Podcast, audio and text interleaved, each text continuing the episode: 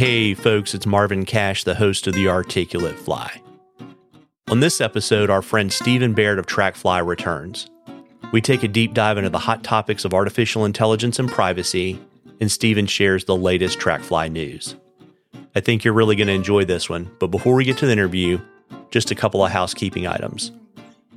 If you like the podcast, please tell a friend, and please subscribe and leave us a rating review in the podcatcher of your choice. It really helps us out. And as we head into the Thanksgiving weekend, we want to let you know how thankful we are for the Articulate Fly community. We truly appreciate all of our listeners, supporters, and fly fishing friends far and wide. Please have a safe and happy Thanksgiving. And we also want to give you a heads up about a new series we've recently launched, On the Salt with Gotwin. It's sponsored by our friends at Norvise and co hosted by Captain David Blinken. Give it a listen to learn how to win a Norvise tying system and a Hardy reel loaded with your favorite Wulff line. Now, on to our interview.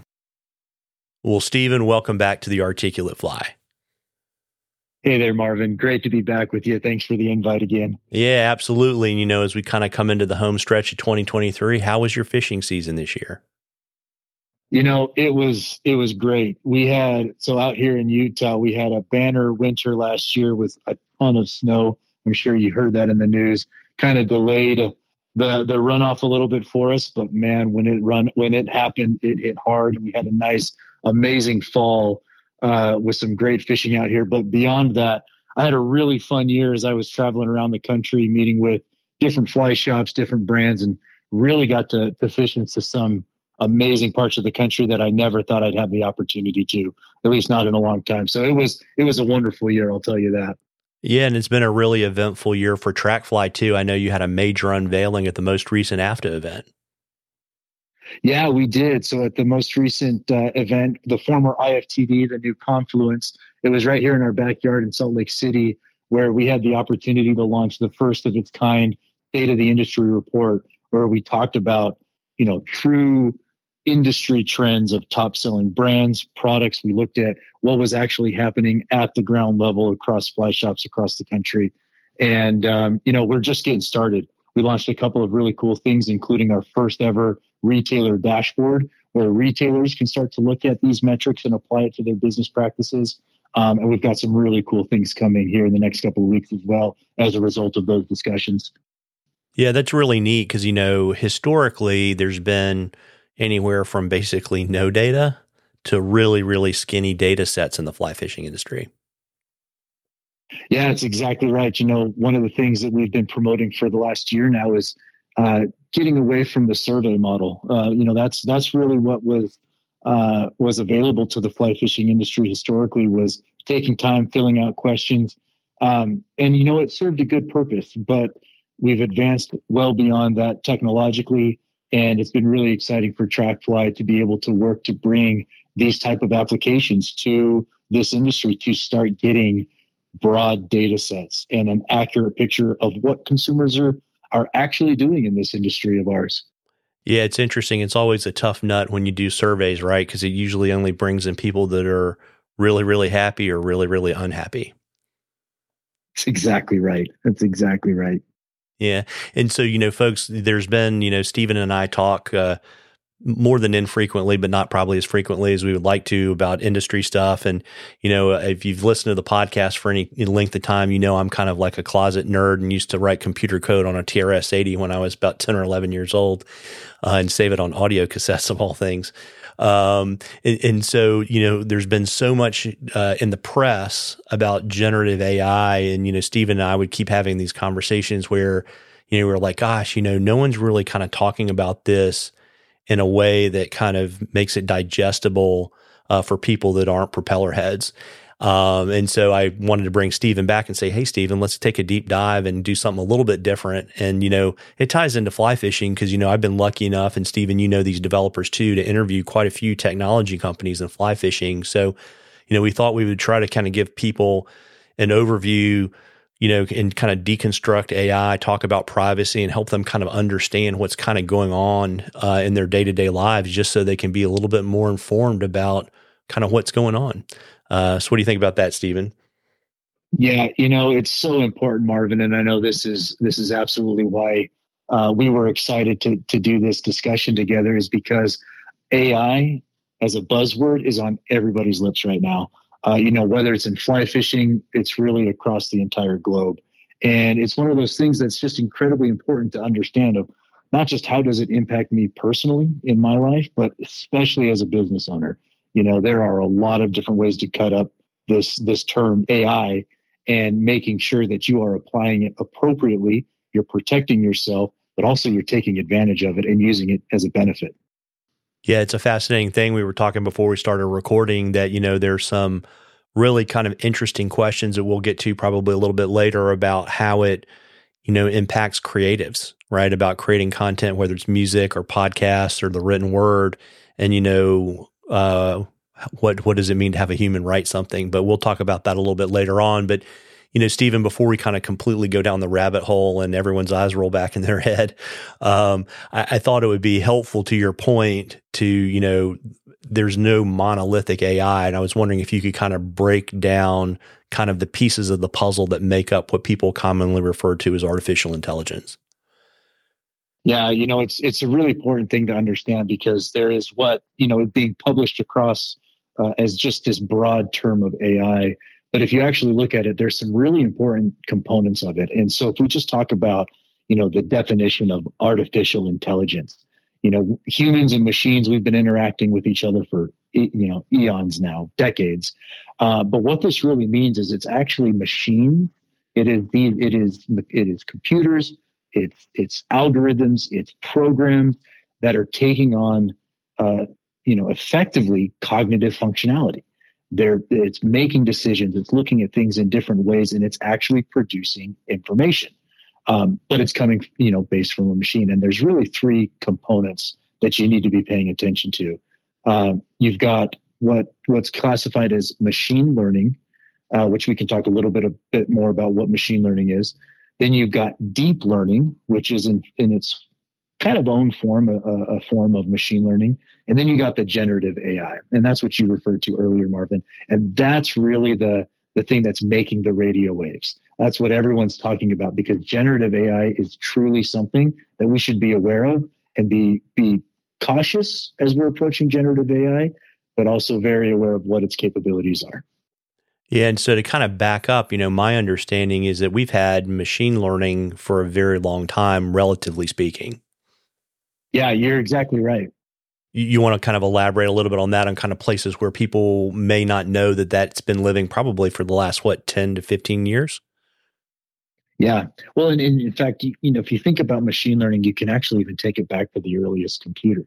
You know, what were computers originally designed for? It was to process information faster. And so when you think about machine learning, you know, machine learning gives uh, exactly that you know, it's pretty well defined in its name. It's able to take uh, algorithms, the continued algorithms that have been built for decades now with the earliest computers, but you actually provide that algorithm what's called a trained data set. Um, and it looks at that data set and, and kind of learns and compounds on itself in order to process information faster.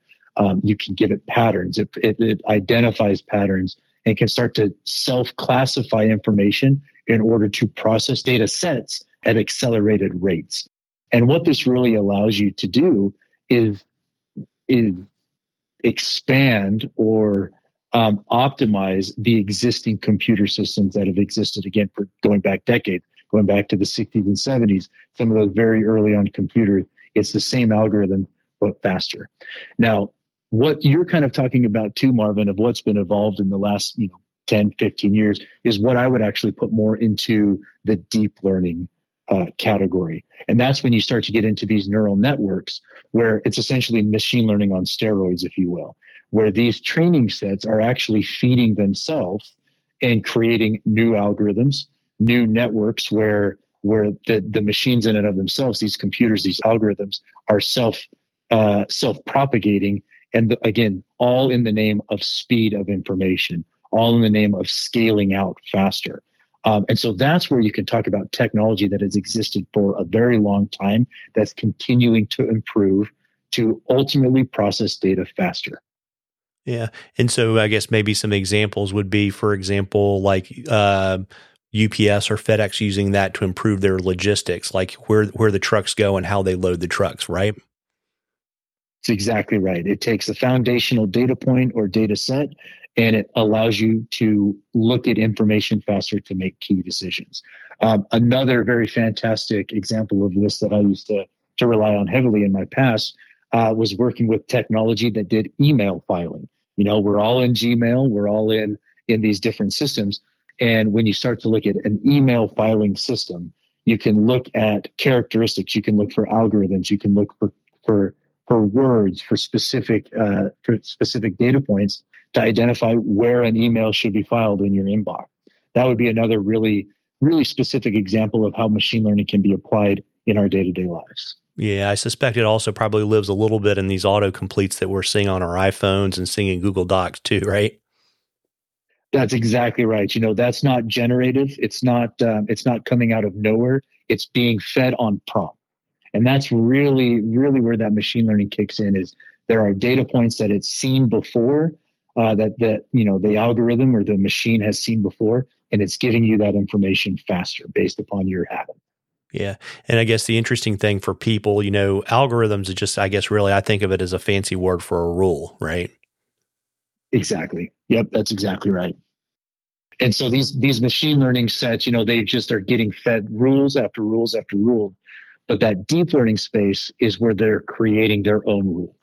Um, and it's of neural networks. It's a fascinating uh, thought. I don't know if we want to get into neural networks on this discussion, uh, but for those those uh, those data heads like you and I, Marvin, that want to go dig into that, neural networks are a fascinating piece of of how machine learning has evolved in recent uh, recent times. Yeah, and we'll we'll save that because we keep talking about maybe doing a podcast series on tech that won't be the articulate fly; it'll be something else. But you know, I, I, guess the way that learning is happening is you're probably given the computer's optimization conditions, right? And they are basically solving for rules that hit the targets. Is that roughly kind of in a very general way how that works? That's actually that's absolutely correct. Yeah. So, uh, you know, now that we've talked about machine learning and deep learning, and people kind of have some examples, um, you know, of where that lives in their 2023 life, let's talk a little bit about what makes uh, generative AI different. Yeah. And so when you get into generative AI, I mean, this is where the tools, you know, we've all probably heard the words chat GPT. You know, we've heard about all these different tools that are coming out right now that are AI driven that's really where you get in the generative place where content is actually being created normally as a response to a prompt um, but it's actually c- those cognitive functions those human cognitive functions that we would associate with you know the human experience coming out of these these uh, these ai applications.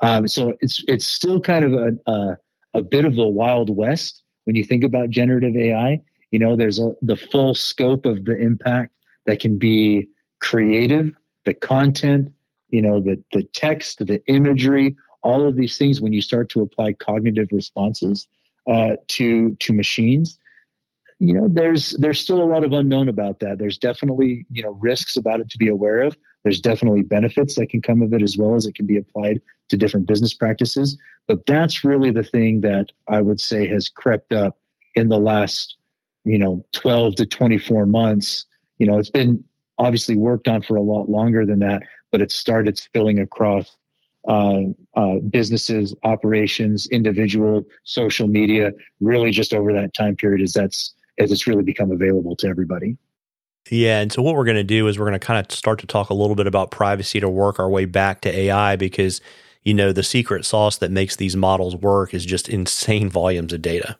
right? Yeah. Um, and, and, so that to me seems like a good place to maybe kind of pull back to privacy. And I know the last time we were together and we were talking about TrackFly and how you design the software, uh, we talked about the difference between data processors and data controllers. And I was wondering if you could give us a little bit of a refresher.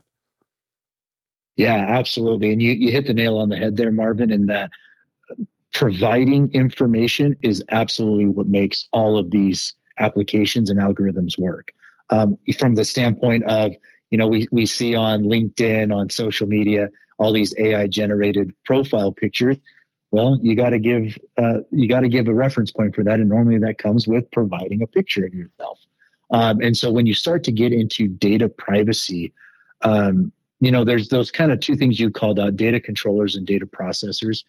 Um, when we talked about that last time, the real key thing to note is when you classify in your privacy policies as a data processor, what that means is that you are connecting data points between two entities and you are not owning that data at any point. It allows you to, to enforce a lot of very uh, personally driven or user driven benefits in noting that that data is always owned by the user.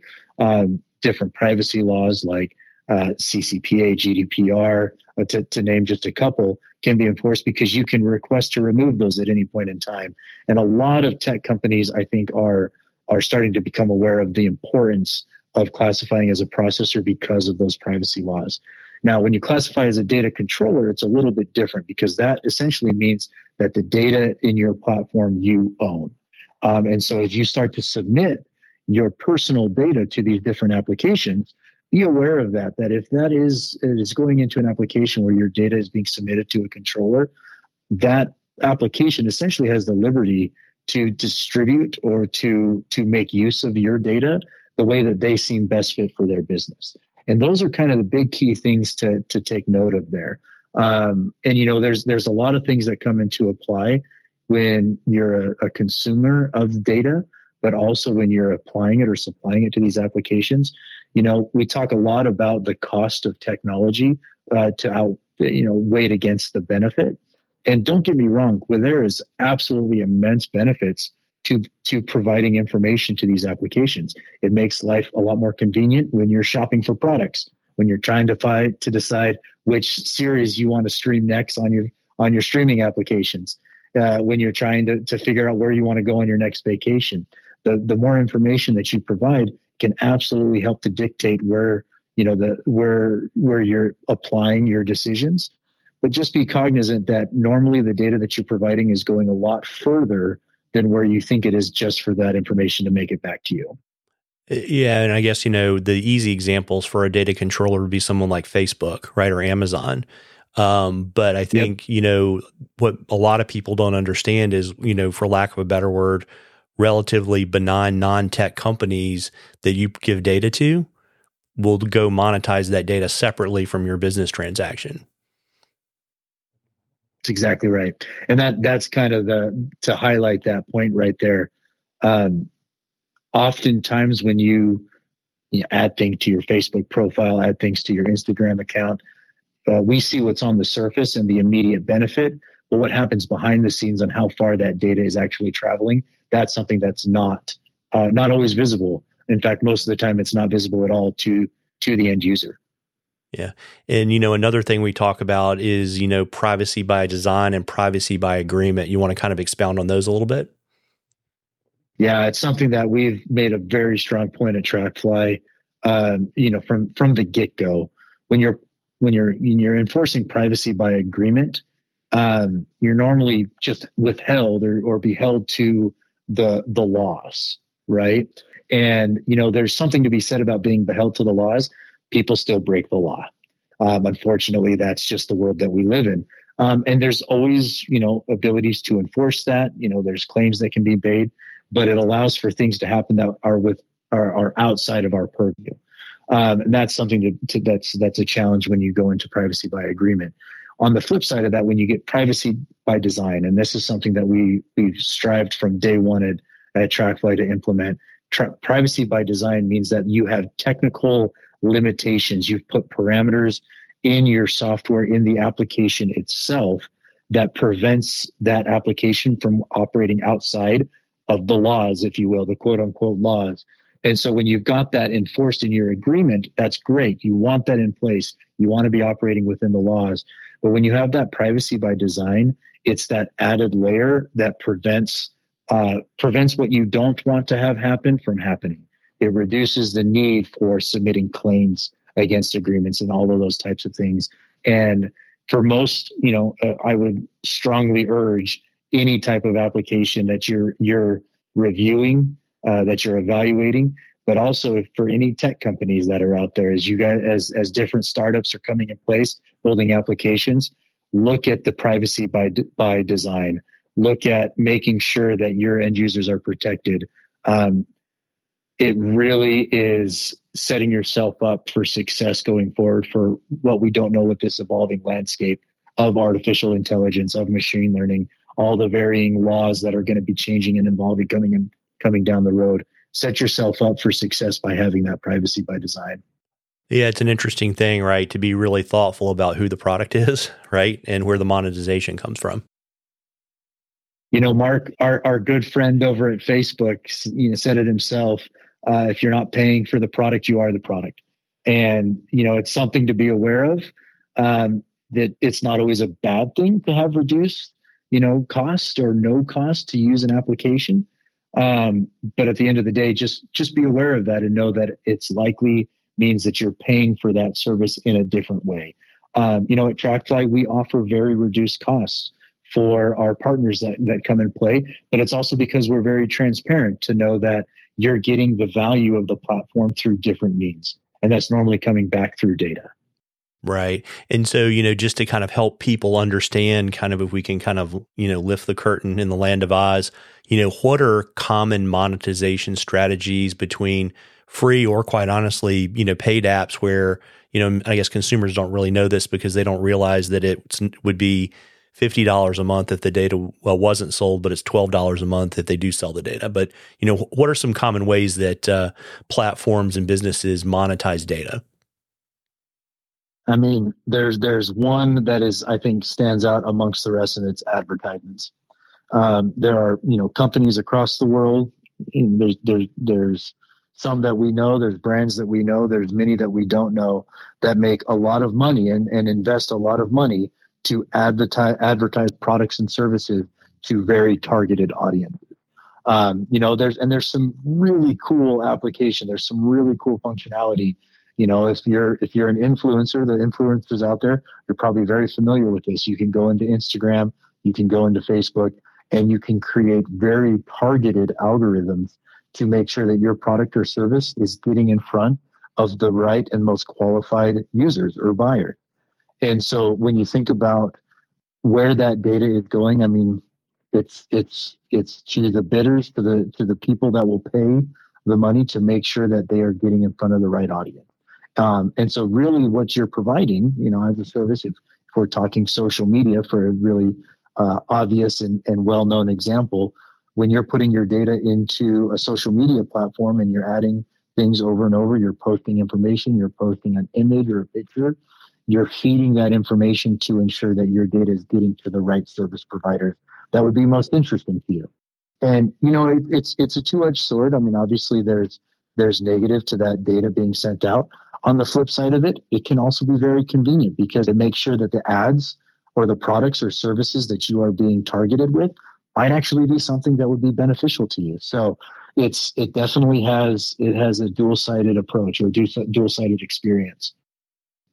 Yeah. And what are some other kind of more subtle things like maybe things that would live in, for example, a paid app or a paid a paid interaction about how uh, a business might monetize the data they collect? Yeah, I mean, when you start to get beyond uh, what's on the surface, you're really looking at economics. You're looking at um, you're looking at behaviors. You're trying to understand. I mean, I, I, don't I don't know how how how deep you want to go here, Marvin, but I mean you can talk about uh, po- political alignments. You can talk about um, uh, socioeconomics uh, uh, of individuals. You can talk about things that that really, when you start to get to the biggest players at the top of these pyramids, um, this is the information that drives economies. And there's a lot, a uh, lot of individuals out there that want to look to understand again where and they'll spend a lot of money they'll pay a lot of money on these applications to make sure that um, uh, that they have a pulse of what's happening outside of their own uh, outside of their own view or vantage point yeah i mean and so an example would be like looking at correlations between people that buy certain things uh, and then maybe that translates into certain behaviors right that's exactly right. That's exactly right. And, and, so, you know, to kind of put that on steroids, if you have a business and you're collecting the data, and you know you're the CEO and someone walks in your office and says, "Hey, I found a way to make some new money. We just found some Cheetos and some change in the sofa." Um, you know, we can sell sell the data to a data broker because it doesn't violate uh, any of our customer agreements. You want to talk to people about you know data brokers like Spokeo and people like that. Yeah, I mean they they're all over out there, and this this can come as simple as you know when your when your phone connects to a, a network, um, and there's network providers that are able to identi- identify you know movements, actions, activities, purchases, online purchases, all of those types of things. You get to, to this world of da- data brokers that essentially sit in the middle, um, and you know they're they're collecting and organizing it in a way so that that way you know the information that's relevant uh, on the upstream uh, of of the data relationships and of the data consumers, um, they're making it in a way that that can be consumed at their end, um, and so it gets to be um, it gets to be this wild west, if you will.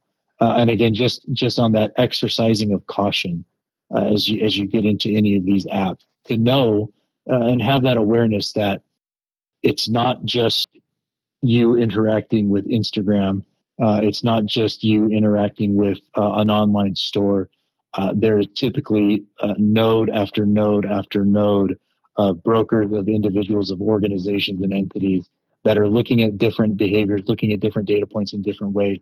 And that is truly how data is monetized throughout a vast network of, of applications communicating with each other. Yeah, and I think one of the amazing things I learned probably two or three weeks ago that some of the credit agencies actually have – uh, sister companies that basically are playing in this game, even though they're not shared directly sharing the credit reporting data, they're developing products to basically generate this information. Yeah, yeah, that's. I mean, just another really good example of it. When you interact with your uh, with your credit union, when you interact with your your banking application, it's it's not a one to one relationship. It's not it's not the buck stops there through that process. There's information that's being shared on a very wide level, uh, and it's all in the name of of convenience and and economics and and and economy. You know, growing growing things and and making sure that that that consumer experiences are optimized, at least for for a fraction of them. But um, there's just so many players that come in uh, come in now when you interact with any type of application. Yeah. And it's an interesting thing. I mean, I, you know, is I kind of think about this like I don't think it's per se bad, but I I think that, you know, consumers for lack of a better word, you know, ought to be in a position to make an informed decision if they're giving away something valuable, right? And I think they own it, right? Because it's their data. Um, but you know, the the horrible thing is, and I mean, and anyone who's listened to the podcast knows that I'm a lawyer by training, and occasionally I'll drop down the rat hole and read one of these privacy policies, and you know, one one most people don't.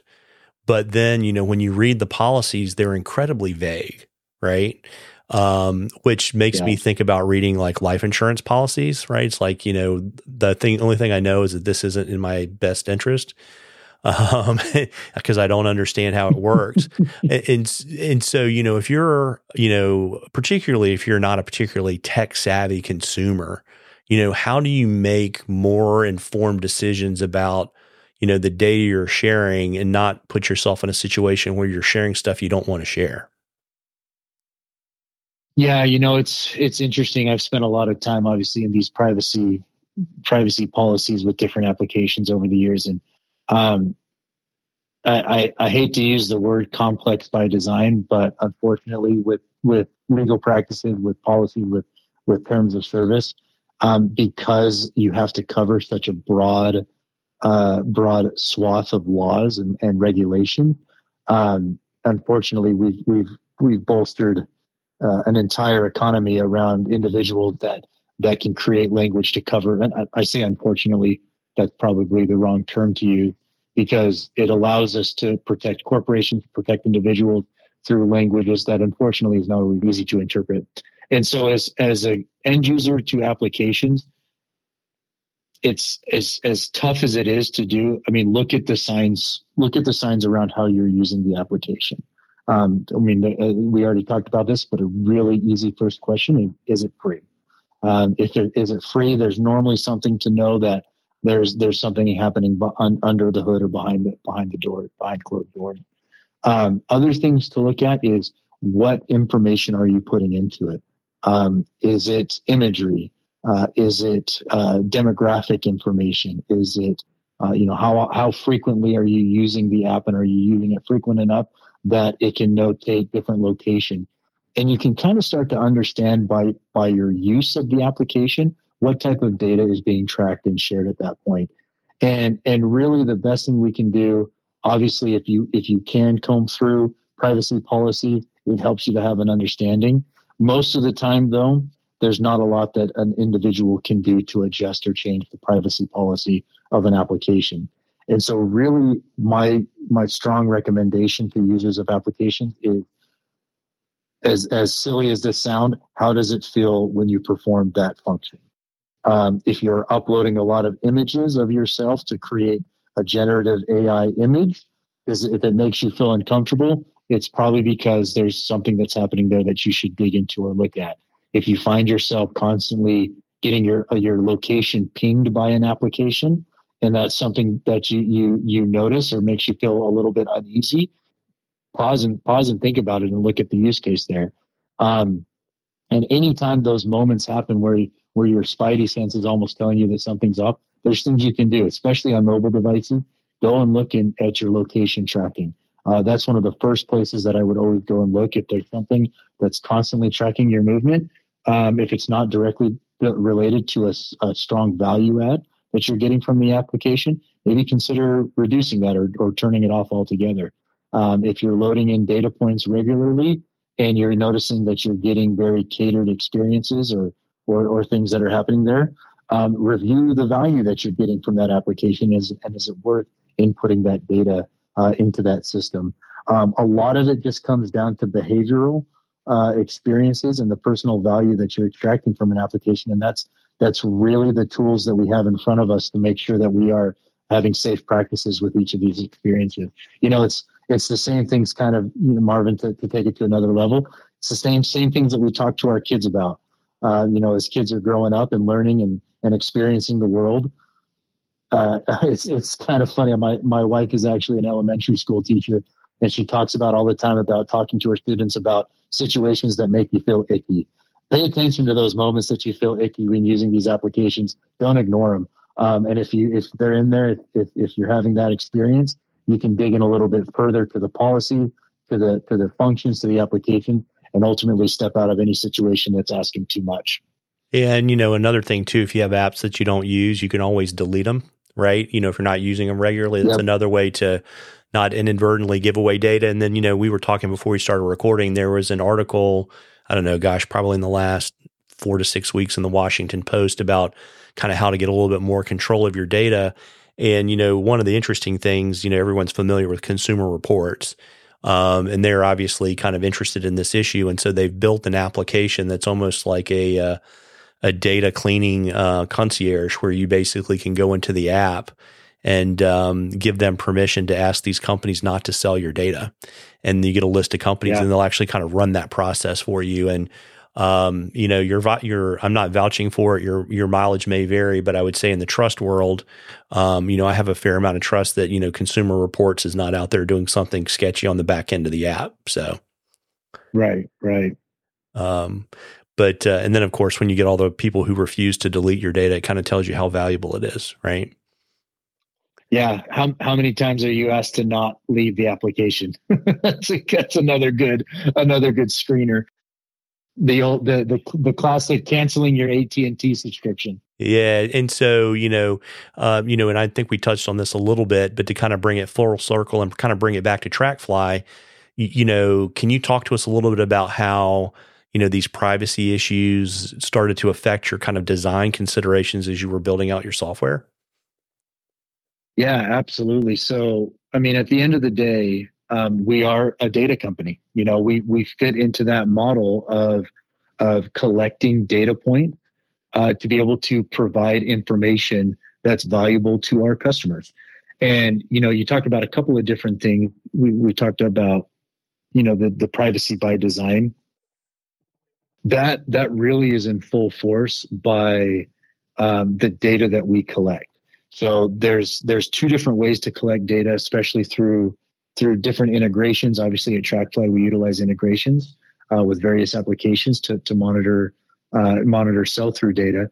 Um, one of the first and foremost things, and again, this is in our privacy policies, but more importantly, it's in our technical design, which is we only collect relevant data points to the service that we provide. Um, that's first and foremost.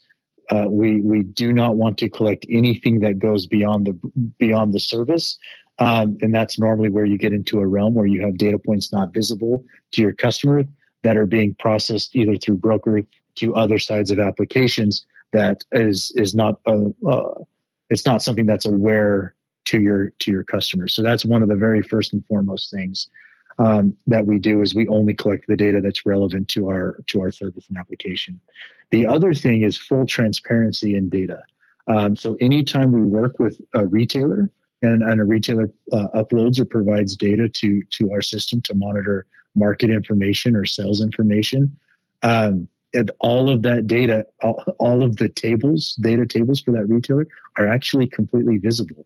Um, you can go in, you can you can access to see what data you've com- you've contributed uh, to the reports. Now, obviously, that is very specific to to your data that you provide. Um, but before all of that is then uploaded, aggregated, and shared uh, to a collective reportable data set, it's it's uh, processed in the strictest me- uh, methods of data hashing, data cleansing to ensure strict anonymity, so that no individual individual business and or, or, or person is actually identifiable within that broader reportable data set and that's uh, again fully transparent in the application uh, because you're seeing that you're actually consuming the data that's being contributed um, outside of that the other thing that's built in by design is as a data processor. Um, there is derivations of data that data, that TrackFly does own, but it's all based upon calculations and reported upon anonymous sets, so that all data that's being communicated from any retailer or brand that's on TrackFly's platform again has full visibility into what information is being shared, collected, or aggregated, and um, and, and can make those elections based upon the value that they get out of the platform. The final thing that I would say is we've made it easy that if a brand or retailer does not feel comfortable sharing or does not want to particip- participate, deleting, canceling, and removing your data from the platform is incredibly easy to do. Um, and, and again, that's that just comes with that design. We want to be transparent. We want to be uh, an advocate of of doing data the right way and and doing that specifically so that our customers are directly in being impacted and extracting the value that comes with data participation. Yeah, it's interesting. It's kind of like, you know, the business understands the ingredients they're contributing to the cake, right? They yep. get they get to eat the cake, but they don't know where any of the other ingredients came from, right? Yep, exactly. And they can kind of decide to not play at any time, right? That's exactly right. Yeah, it's interesting. And so, you know, if we kind of shift gears a little bit, and, you know, earlier on in the conversation, we talked about machine learning, deep learning, and generative AI. And I was kind of curious about um, your thoughts on kind of unique privacy concerns around, um, you know, AI and if there were any kind of unique things to like one flavor versus the other. Yeah, you know, and I'll, I'll tell you this first and foremost at, at TrackFly, we are absolutely involved with machine learning. We are absolutely utilizing machine learning and deep learning technologies. We're also utilizing AI technologies. Um, you know, I think in the world that we live in, again, it's it would be um, it, it, would it would be inefficient to not look at the best class technologies that are available to utilize. Um, however, that being said, when you start to get into that generative AI, there's a really important distinction that that comes in place, and that's utilizing that generative AI to make decisions for you or to utilize it to provide you with information that you can still use your own personal human cognitive abilities uh, to be able to make creative, uh, distinctive, and unique choices going forward. Uh, that's one of the most important things that we are advocating for at TrackFly is to not let technology uh, reduce or remove the human creative process, the ability to be unique, the ability to to make to, to make decisions that are impactful uniquely for your business or for your individual self. And so when we start to talk about uh, AI capabilities, we absolutely, uh, you know, uh, uh prompt our AI tools to make sure that we are uh, at, uh, organizing, and constructing data that is information useful to multiple individuals looking at it. Um, that's that's a way for us to scale and to move quickly.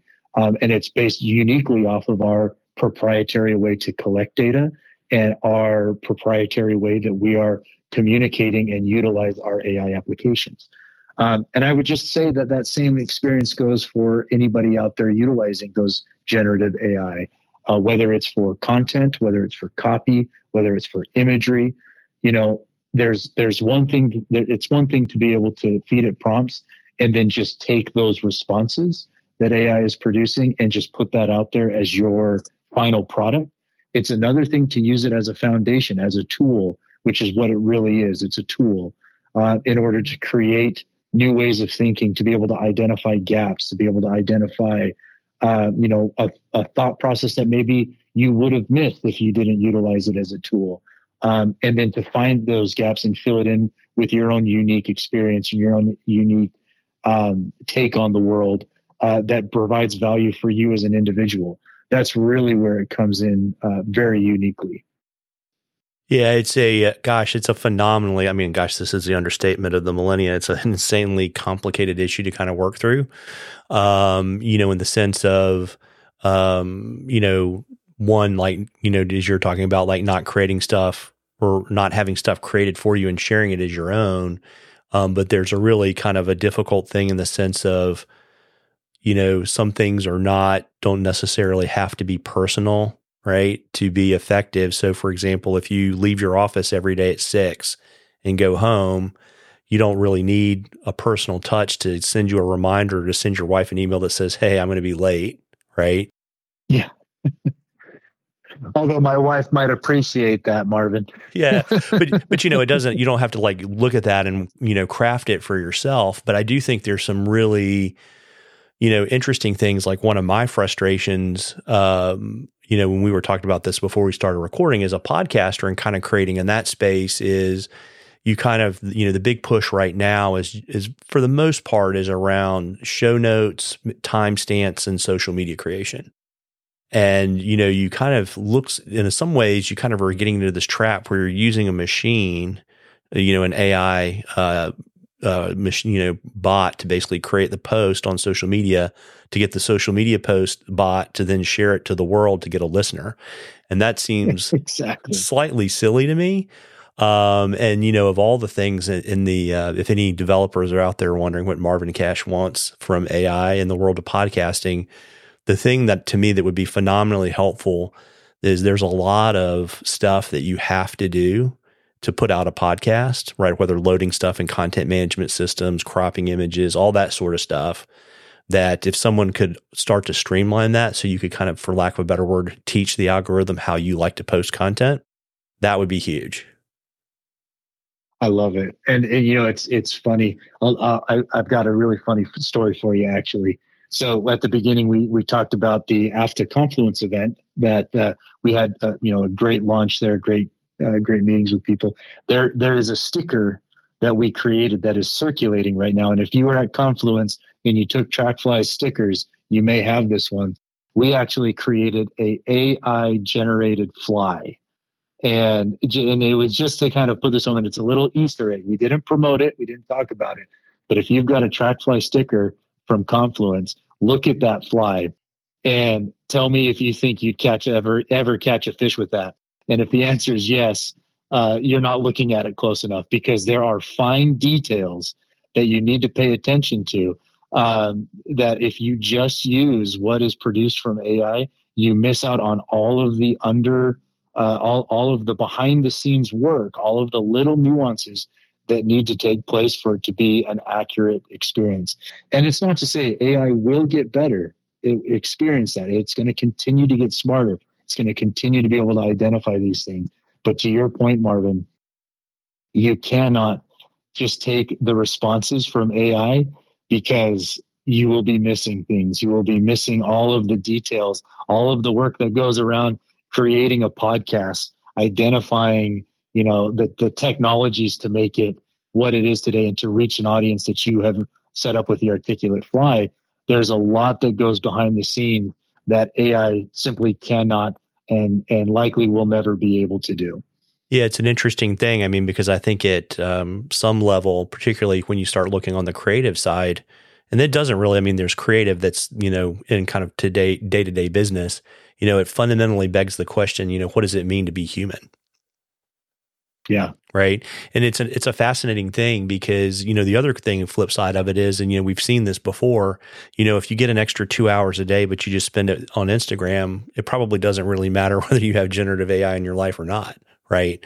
Um, yeah. You know, you, you could go to the gym, you could read a book um, that a person wrote. Um, so it's an interesting thing. Right.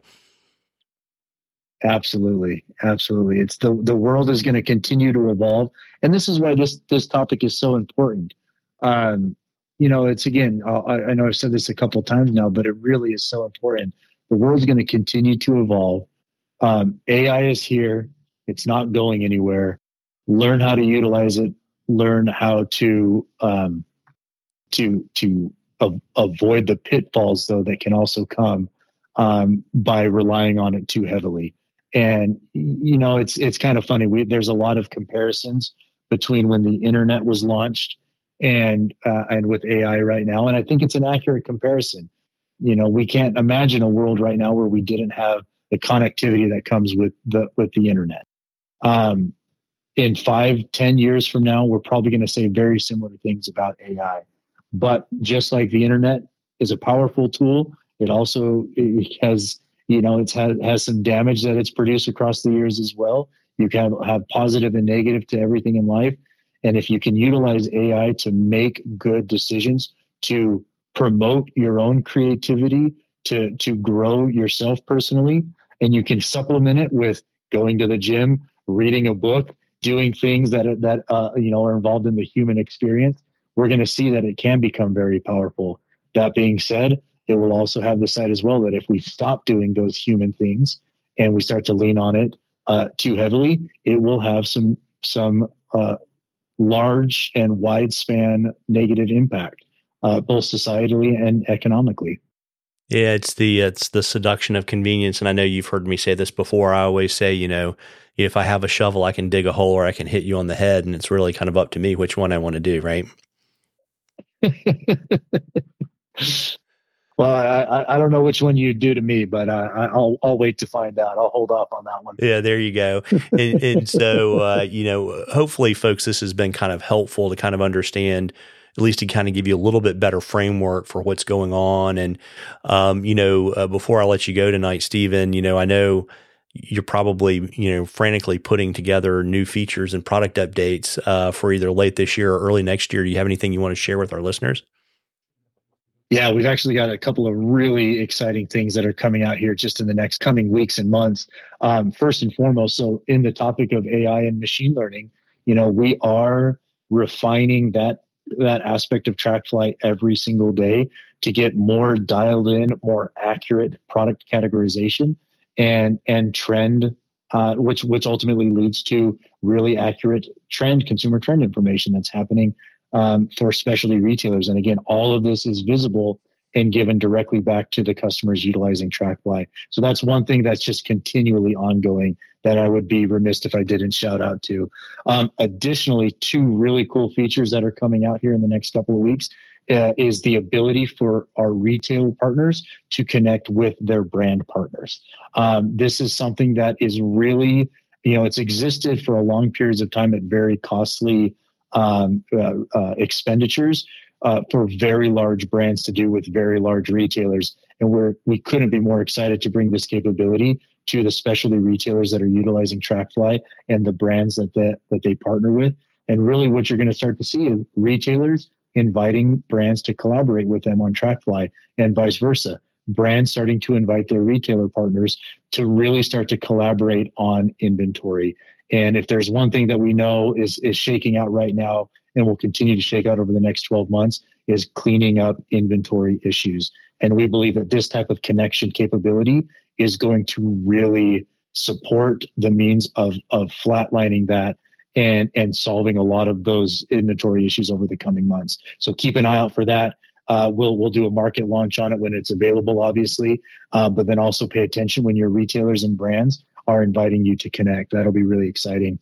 And then the last thing that will that I'll promote here is starting early next year will be the first version of the brand uh, dashboard. You know, we launched at Confluence the retailer dashboard. The brand dashboard is now coming up here in the next couple of months. And that's going to be really a way for you as a brand to monitor the market trends, the value of your specialty retail channel, and ensure that you're making all the right decisions to grow and see those, those trading partners succeed. So those are just a couple of things. Obviously, there's a long tail of development projects that are in the work right now, but definitely keep an eye out for those when they're going to be launched here in the coming weeks and months.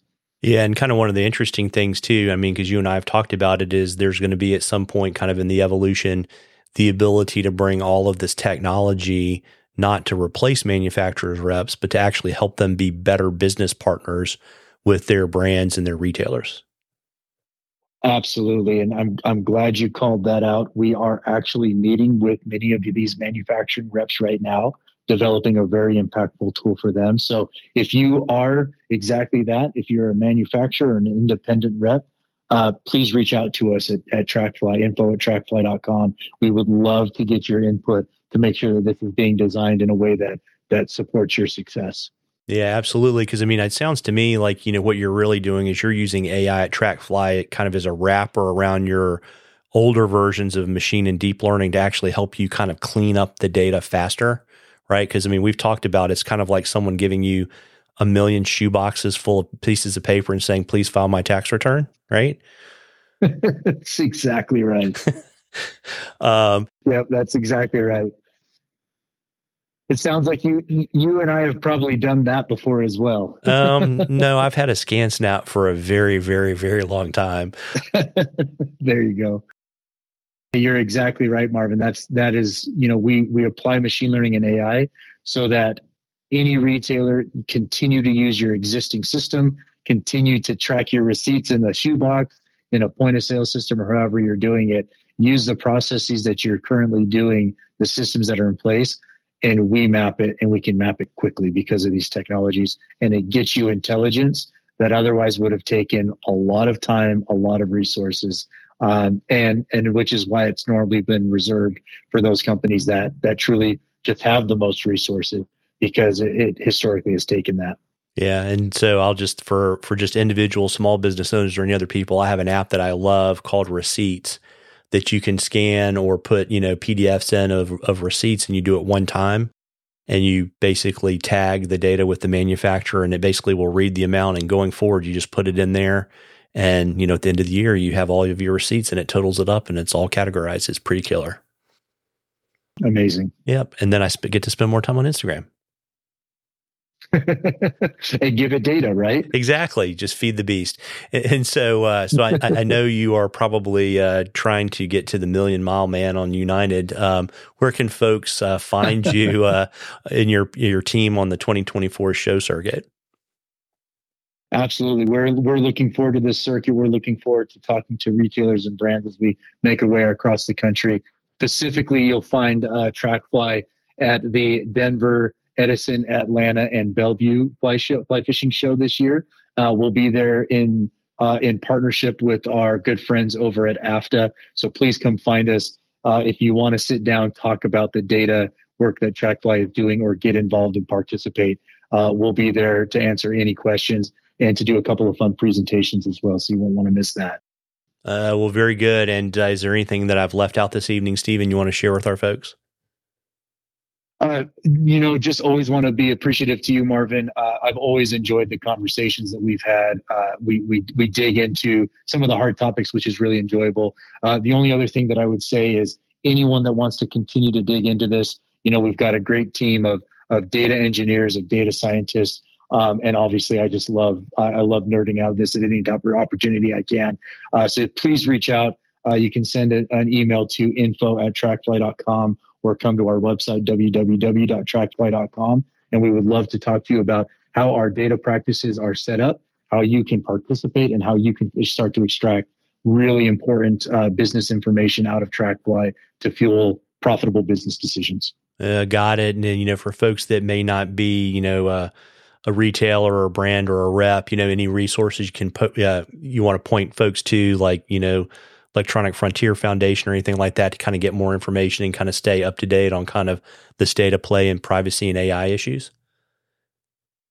Yeah, you know, there's there's a couple of really good good platforms that I go uh, to look at, and um, you know, one of which that that I get notifications on pretty frequently is just from the McKinsey and Company. Um, uh, they're they're doing a lot of research in there uh, on on generative AI really frequently. Um, I don't I don't have probably anything else besides that. So I don't know if you want to include that, Marvin, or not. But um, uh, no, I, I, probably don't have anything to add there. Yeah, if I have any great brainstorm, uh, I'll drop it in the show notes, folks. And uh, you know, Stephen, if p- folks want to kind of keep up with all the cool stuff you're doing at TrackFly and follow the company, where should they go? Yeah, go ahead and head to our website www.trackfly.com. We're posting updates there frequently.